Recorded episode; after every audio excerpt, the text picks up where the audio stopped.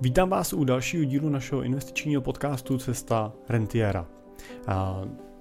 Dneska bych chtěl mluvit na téma, který se pro nás v posledních letech a hlavně teda měsících stalo takovým zásadním tématem pro velkou část našich klientů. A to je vlastně systém nějaký správy rodinného majetku ve chvíli, kdy ten majetek dosahuje výšin, který by už pro tu rodinu nebo pro případný dědice mohly být takovým tím game changerem, jak se říká, mohli by měnit jejich životy a to by mohlo směřovat nejenom k té změně pozitivní.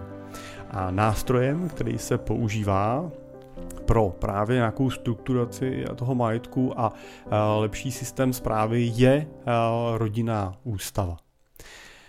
Moje jméno je Jiří Cimpel a jsem privátní investiční poradce, wealth manager a majitel ve společnosti Cimpel a partneři, kde pomáháme našim klientům na jejich cestě k rentě a následně jim tu rentu a ten rodinný majetek pomáháme spravovat a čerpat tak, aby jim pokud možno nikdy nedošel a aby si ho oni i celá rodina v rámci jejich parametrů a očekávání mohli užít.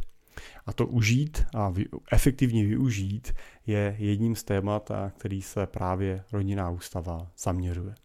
My typicky pracujeme s klientama, kteří mají majetek v desítkách nebo stovkách milionů korun, často jsou to majitelé rodinných firem nebo bývalí majitelé rodinných firem, kterým pak následně pomáháme ten majetek úspěšně a efektivně spravovat tak, aby se oni mohli věnovat tomu, čemu se věnovat chtějí a ten majetek sloužil v ideálním případě mnoha dalším generacím, tak jak oni si představují. Tak co to vlastně teda je ta rodinná ústava? Rodinnou ústavu si můžeme představit jako takovej papír, většinou teda několik papírů, je to několik stránek, které můžou mít od skutečně velikosti několika stránek až po velikosti mnoha desítek nebo i třeba v extrémních případech stovek velikostí dílky stránek, ale většinou se pohybuje v řádu nějakých stran, tak, aby byla srozumitelná, dobře uchopitelná a pochopitelná. Rodinná ústava není právně závazný dokument, je to většinou právě shoda rodiny na nějakých základních filozofických tématech a technických tématech, na který se jako rodina shodnout potřebujou. A teprve z rodinné ústavy, teprve z tohohle toho dokumentu, ve kterém oni vlastně popíšou tu svoji shodu, to, na čem se domluvili, tak teprve z tohohle dokumentu potom se sestavuje a vzniká nějaká technická právně závazná struktura, která pomáhá vlastně to zadání, který byl daný tou rodinnou ústavou, a potom uvádět v ten život a pomáhá mu vlastně, nebo chrání ten majetek a spravuje ten majetek ta struktura tak, aby skutečně naplňoval to zadání rodinné ústavy. A to, že se v rodinné ústavě dohodnete na tom, že třeba se rodinná firma, kterou vlastníte a která dlouhodobě generuje dividendy a kterou jste schopni řídit pomocí profesionálního managementu, to znamená, můžete vykonávat vy nebo vaše rodina už pouze tu roli vlastníků, tak to, že se rodinnou ústavou dohodnete na tom, že se ta rodinná firma nebude prodávat a že ji budete jako rodina mezigeneračně dlouhodobě řídit, vlastnit a spravovat, tak tohle nedokáže rodinná ústava sama o sobě zajistit. V ní se jako rodina shodnete, ale pokud neuděláte žádný technický kroky vedoucí k tomu, že se ta firma zabalí do nějaké struktury, která to i z právního hlediska vlastně zajistí, že se ta firma nebude prodávat a bude se držet dlouhodobě, tak pokud se samozřejmě rodina jako vlastníci dohodnou, že firmu prodají, tak ji prodají.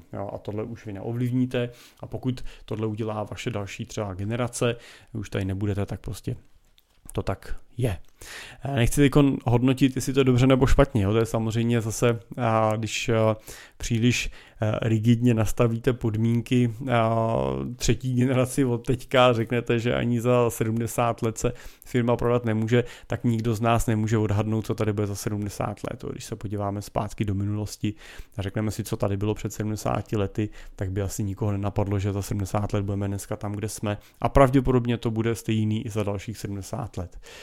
Takže určitě tady je potřeba upozornit před tím, aby člověk neměl úplně nebo se úplně necítil, jakože sněd to Šalomounovo 3 a že všechno ví a všechno zná a bude to přesně tak, jak on řekne. Pořád byste měli nechat nějakou míru flexibility té rodině v tom rozhodování, pořád by tam měl být nějaký instrument, který v nějakých extrémních případech umožní to udělat i jinak, než vy dneska jste počítali, protože ta situace se může skutečně dramaticky změnit, ale to už se bavíme o tom, co je uvnitř potom té technické struktury. Tou technickou strukturou, který se bavíme, už můžou být třeba vytvořený holdingy, holdingové struktury, nějaký rodinný korporace. Může to být třeba struktura závětí, který máte definovaný, sestavený. Můžou to být nějaké podmínky v podobě třeba různých předmanželských smluv nebo dědických smluv a další věcí, které jsou podmínkou třeba pro nějaké čerpání majetku. A může to být třeba vytvoření institutu, například svěřenského fondu, který dokáže potom ten majetek držet v nějaké podobě, ve které vy jste definoval velmi a velmi, velmi dlouho. Tak, ale velmi často vídám, že ta cesta začíná odzadu. Často vídám to, že přichází ten majitel firmy s tím parametrem, že by rád vytvořil svěřenský fond. Anebo právě po prodeji té firmy, že by rád vytvořil svěřenský fond, kam by ten majetek vložil.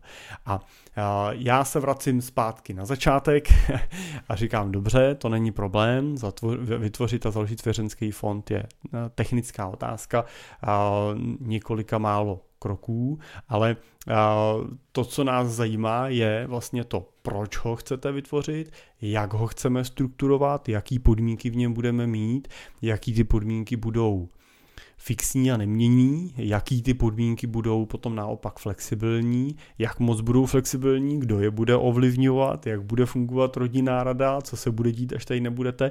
A je tam řada otázek, na který buď si můžeme odpovídat takhle, jako krok za krokem, což teda v některých těch případech je jednodušší varianta, anebo v případech, kdy skutečně se jedná o ten dlouhodobý mezigenerační majetek, velké velikosti a se snahou maximálního zapojení rodiny, tak tam přesně se dostáváme vlastně na ten začátek a říkám si fajn, tak pojďme jako první otevřít tu diskusi v rámci rodiny, pojďme jako první debatovat o tom, jaký ty hodnoty, jaký ty cíle máte a pojďme do toho zapojit i tu rodinu a říct, jak oni by si to představovali.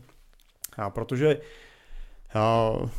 dědictví a předávání, mezigenerační předávání majetku by mělo být vždycky spíš darem, mělo by to být požehnáním, něčím, co vám ten život zlepší a ne prokletím. A bohužel v řadě těch případů to předávání majetku je spíš břímněm a prokletím, který spadá na hrb té další generace a tomuhle by se měli snažit samozřejmě vyvarovat a vyhnout. Rodinná ústava může být dobrým nástrojem už jenom tím, že ona do té diskuse tu zbylou rodinu zapojí. To znamená, zapojí do té debaty i vaše děti a případně další beneficienty, který by z toho majetku měli potom participovat.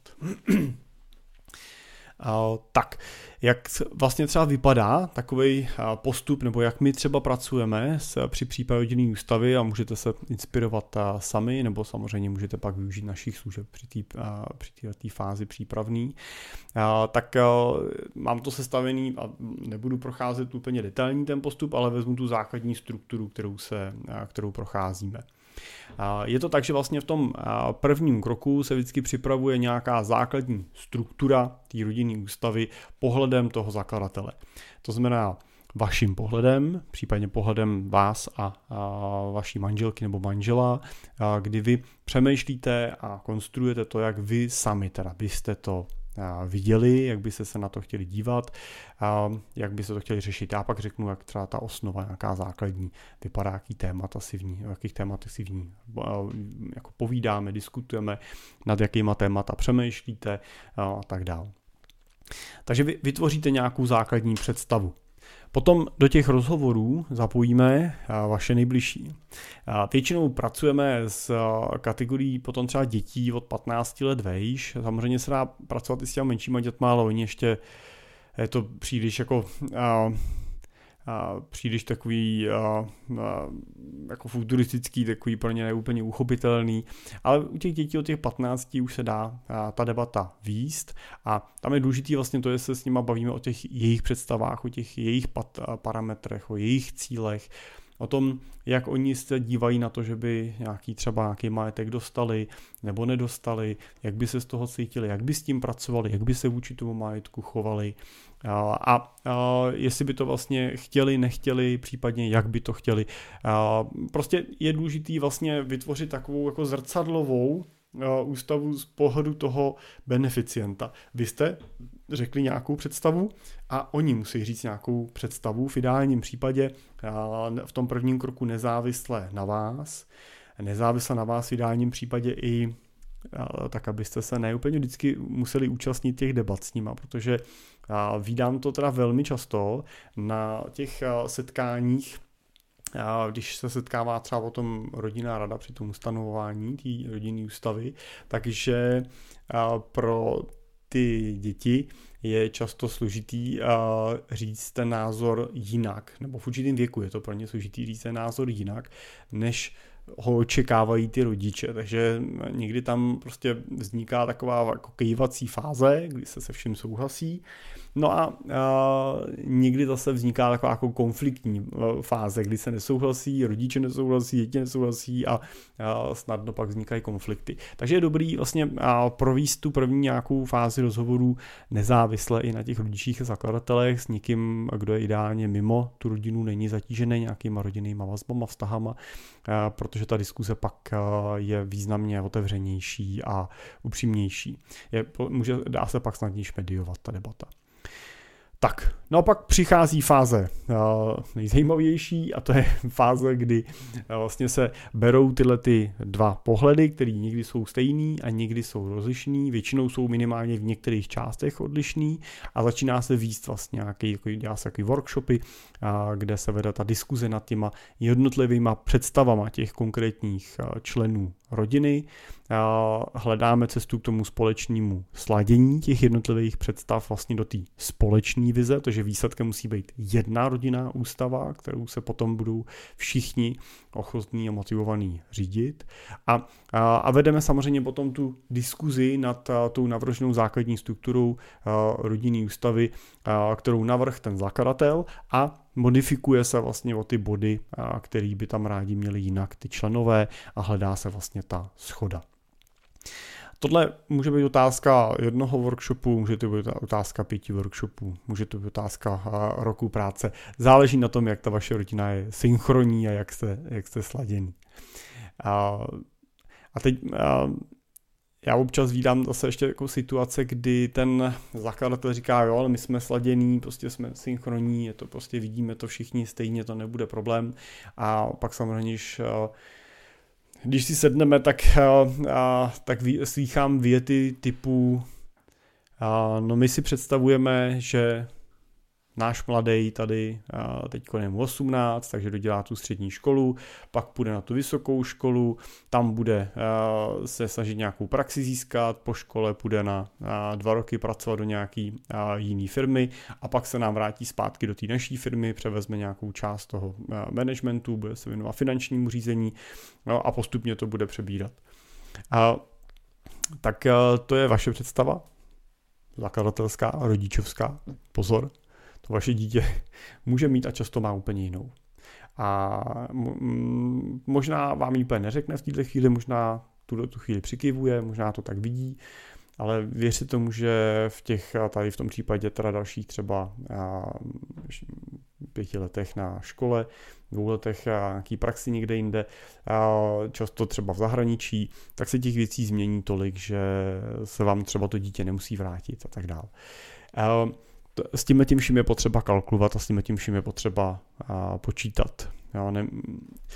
Je to prostě tak, že je potřeba, aby se k tomu skutečně mohli otevřeně, upřímně vyjadřovat jednotliví členové rodiny, mohli k tomu vkládat i své hlediska a aby se všechny tyhle parametry zvážily. Aby se zvážily ty parametry toho, že prostě ty děti budou chtít dělat úplně jiné věci, že se tomu nebudou chtít věnovat profesně, že třeba zůstanou jenom v té roli vlastnické struktury a tak dále, tak dále. Takže pozor na to, je potřeba prostě zvažovat všechny možný scénáře. Nemá smysl si napsat ideální scénu, jako vizi, která pak prostě nebude naplněná a vy zjistíte, že ta struktura je úplně mimo, že vůbec nefunguje. Tak potom, co teda jdeme k té schodě, se zpracují ty výstupy dohromady do nějaký finální podoby a finální struktury a finálního textu rodinné ústavy. Ta se odsouhlasí jednotlivýma členama rodiny, podepíše se, finalizuje se a máme dokument, na základě kterého můžeme, a velmi jednoduše na základě takového dokumentu, budeme potom stavět tu finální technickou strukturu už ve spolupráci s právníkama, notářem a tak dále, který nám pomůžou vlastně ušít ten kabátek přesně tak, aby se dělal na tu vaší představu. To už je ta jednodušší část. Neříkám, že je jednodušší technicky a určitě mnohem jednodušší emočně než ten začátek. No a když se bavíme o rodinné ústavě, tak já bych rodinnou ústavu rozdělil do takových 4 bází, 4 částí. A to je to, že by měla zahrnovat nebo 3 části. Měla by zahrnovat část hodnoty a cíle, můžeme brát jako jednu část dohromady. Hodnoty a cíle jednoduše mluví o tom, co je účel té rodinné ústavy, jaký jsou vaše rodinní cíle, mluví o tom, jaký hodnoty jako rodina zastáváte, co jsou pro vás důležitý parametry, důležitý věci a jakou rodinnou strategii byste chtěli a jaký rodinný cíl byste chtěli naplnit a jakým způsobem byste je chtěli naplnit. Tohle je důležitá část. Je to možná trošku taková jako šlechtická část, protože ve šlechtických rodech často vidíte, že je snaha předávat ty příběhy, vidíte ty obrazárny, které oni mají, ty děti znají, ty předky, ví, že tady prastrejda na Bílý hoře byl popravený, protože se postavil za tohohle a tady ten tohle a tady tomu sebrali tohle a tady ten se oženil s tímhle a ten přines do rodiny takovouhle věc. A tyhle příběhy, ten rodokument, ta historie je právě to, co vytváří vlastně ty základní rodinné hodnoty, ty základní rodinné nějaký principy, na kterých ta rodina staví ty věci, na které ta rodina může být hrdá a vytváří vlastně ten budoucí příběh, kde ty děti na tomhle příběhu můžou stavět. Proto součástí právě třeba hodnota cílů může být i vznik nějaký rodinný kroniky, nějakého rodinného rodokmenu, vytvoření funkce nějakého kronikáře, který zaznamenává v průběhu času vlastně, co se v rámci rodiny v tom daném roce stalo třeba zajímavého, důležitého, samozřejmě nějakých věcí, kdo se kde narodil, oženil, rozved, ale i věci související třeba s majetkem anebo s různýma oceněníma, které jako rodina jste získali, věcma, které jste jako rodina prožili, kde jste jako rodina byli a tak dále. To jsou věci, které je určitě důležité vytvořit, to znamená zaznamenat nějakým způsobem tu minulost a vytvořit i nějaký systém, jak potom tu budoucnost vlastně zaznamenávat, tak abyste vytvářeli vlastně ty rodinný příběhy a rodinný pouta. A tohle jsou vždycky hrozně zajímavý témata, pak právě třeba na rodinný rady, kdy se třeba na roční bázi vlastně ten kronikář, tady už můžeme říkat takhle, tak vlastně představí vlastně, co se v tom roce uplynulým stalo, událo a tak dál, shrne ty věci, vytvoří nějaký zajímavý návaznosti, vytáhne něco zajímavého z minulosti, třeba co třeba s tím, co se letos dělo, souvisí, A je to přesně vlastně to, co pak už není jenom tím, rodinná rada není principu technickým setkáním nad správou majetku, ale je to setkání rodiny, který postupem toho času může být velmi široký, velmi početný a velmi podnětný a zábavný setkání, pokud se prostě pojme touhle formou. A dalším tím parametrem, který je potřeba uchopit a popsat, je rodina. To znamená vlastně tím tématem je rodina, měli byste definovat vlastně, kdo to je, ta rodina, kdo podle vás teda patří do rodiny, jakým způsobem se ta rodina bude do té správy majetku zapojovat. I třeba důležitá diskuze je, kdo je rodina, jestli jsou to jenom pokrevní příbuzní, to znamená vaše pokrevní linie, nebo jsou to i nepokrevní příbuzní, případně pokud jsou to i nepokrevní, tak jaký mají práva ty nepokrevní, to nepokrevní příbuzní většinou myslíme teda manželé, manželky a partnery, jestli je vnímáte jako součástí rodiny, jak se do ní zapojujou, jaký možnosti, jaký pravomoce mají, jakých orgánů se můžou třeba účastnit a tak dále. Definuje se tam systém právě komunikace v rámci rodiny, systém nějakého pravidelného setkávání, systém toho, kdo má přístup k jakým informacím a tak dále. Pak se definuje třeba v rámci rodiny rodinná rada, což je taková rada starších, můžeme říct. Je to ta část té rodiny, která má přímo teda rozhodovací pravomoci a kompetence nad nějakým majetkem, má právo nějakým způsobem upravovat rodinnou ústavu, pokud je to potřeba, řídí nějaké setkávání a tak dále. Důležitý je definovat v rámci rodiny nějaké pravidla, to znamená definovat si nějaké pravidla třeba čerpání benefitů, protože rodinná ústava většinou stojí nad nějakým majetkem. To znamená, že je tam nějaký finanční tok, který přichází a o tom finančním toku je potřeba nějakým způsobem rozhodovat. Takže pokud se má ten majetek čerpat, distribuovat mezi ty členy, tak je tam potřeba řešit to, kdo může čerpat, jakým způsobem, kdo o té výplatě rozhoduje a samozřejmě taky definovat parametry, kdo i když čerpat může, tak čerpat nebude, protože třeba nedodržel nějaké podmínky, které je proto potřeba dodržet. Typickýma podmínkama jsou prostě to, když prostě dojde k nějakým různým formám závislostí, nebo je tam nějaký výkon trestu, nebo je tam nějaký odsouzení, a nebo to může být i třeba nemorální chování vůči rodině, vůči společnosti, prostě kdo to rozhodne, kdo to zhodnotí. Toto jsou velmi jako důležitý parametry, které je třeba prodiskutovat, protože čím delší ta vaše rodina, či starší ta rodina bude, čím delší trvání ty rodinné ústavy bude, tím s větší pravděpodobností prostě k některým podobným parametrům budete muset sáhnout. A pokud jsou předem daný, tak je to jednodušší.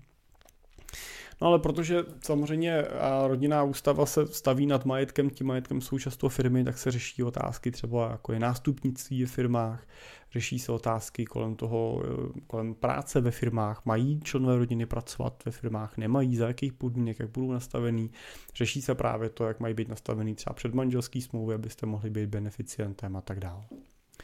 No a tím třetím bodem rodinné ústavy je ten majetek jako takovej. To znamená, definuje se majetek, definuje se to, jaký majetek jako rodina spravujete, k čemu ten majetek má sloužit, jaká má být jeho struktura, definuje se to, jak ho budete evidovat, kontrolovat, dohlížet nad ním, jak se bude spravovat ten majetek, jak s ním jako rodina budete nakládat.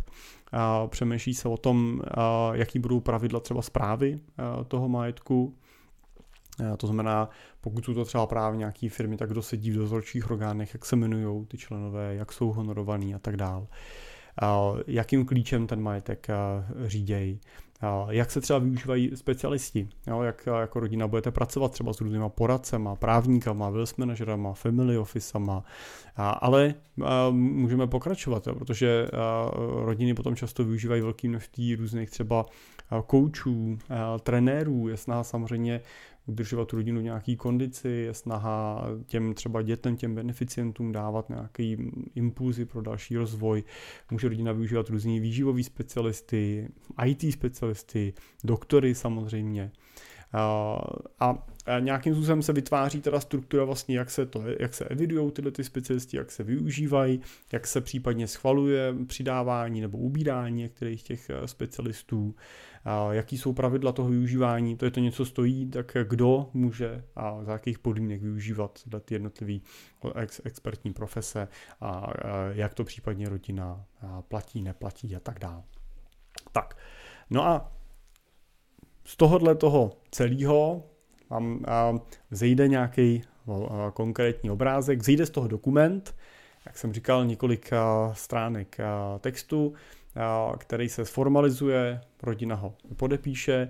Ten dokument samozřejmě není rigidní, není neměnný, měl by být živej, měl by být prostor k tomu s ním v čase pracovat a upravovat ho, samozřejmě za nějakých předem daných podmínek, doplňovat ho, některé věci se prostě v čase třeba vymění, vypadnou a tak dále. Každopádně nám ale z tohoto dokumentu vyleze potom mnohem jasnější představa, jak konstruovat to technické, právní řešení, jak strukturovat ten majetek tak, aby byl skutečně chráněný.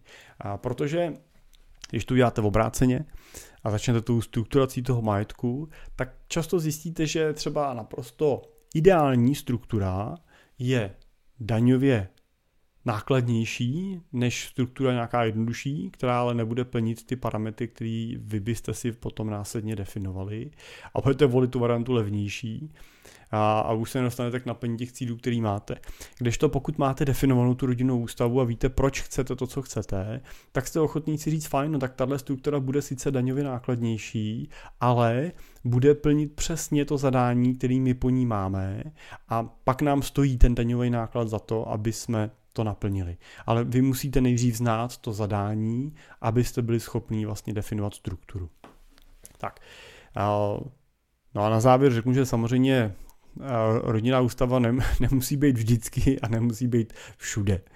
Má smysl, aby existovala ve chvíli, kdy máte majetek, který chcete, aby sloužil pro více generací. Pokud vám jde jenom o to strukturovat předání majetku na vaše děti, ty s ním pak budou nakládat dál, už podle svého uvážení, ideálně každý samostatně, tak na to samozřejmě nepotřebujete konstruovat rodinnou ústavu.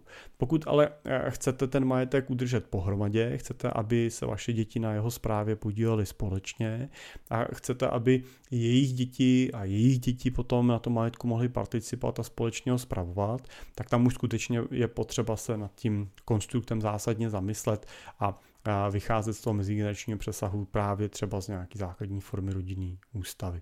Takže asi tak v nějakém základu my třeba nad rodinnou ústavu přemýšlíme. Na druhou stranu bych řekl, že co konzultant nad tím tématem, to názor a to pohled, takže náš pohled není jedinej a určitě nemusí být jedinej správnej.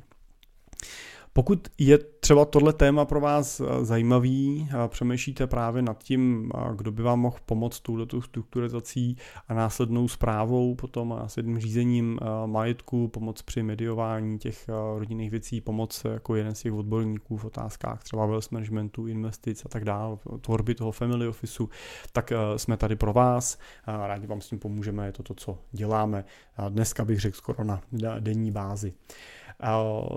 Můžete mi napsat na můj e-mail jiří@cimpel.cz nebo na webovkách našich můžete napsat si být klientem, je tam v pravém horním rohu tlačítko na www.cimpel.cz a my se vám obratem ozveme a naplánujeme další postup.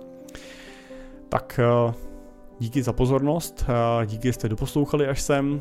Je jasný, že téma rodinných ústav asi nemusí být téma zajímavý úplně pro každýho.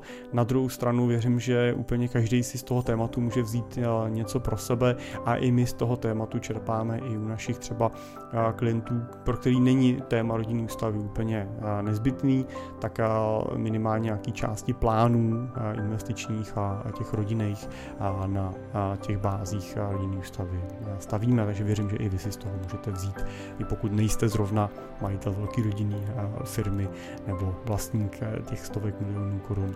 Takže i vy si z toho můžete vzít něco, co do toho svého majetkového života pro sebe, pro své děti můžete použít. No tak jo, tak díky za pozornost a budu se těšit zase příště na viděnou nebo naslyšenou.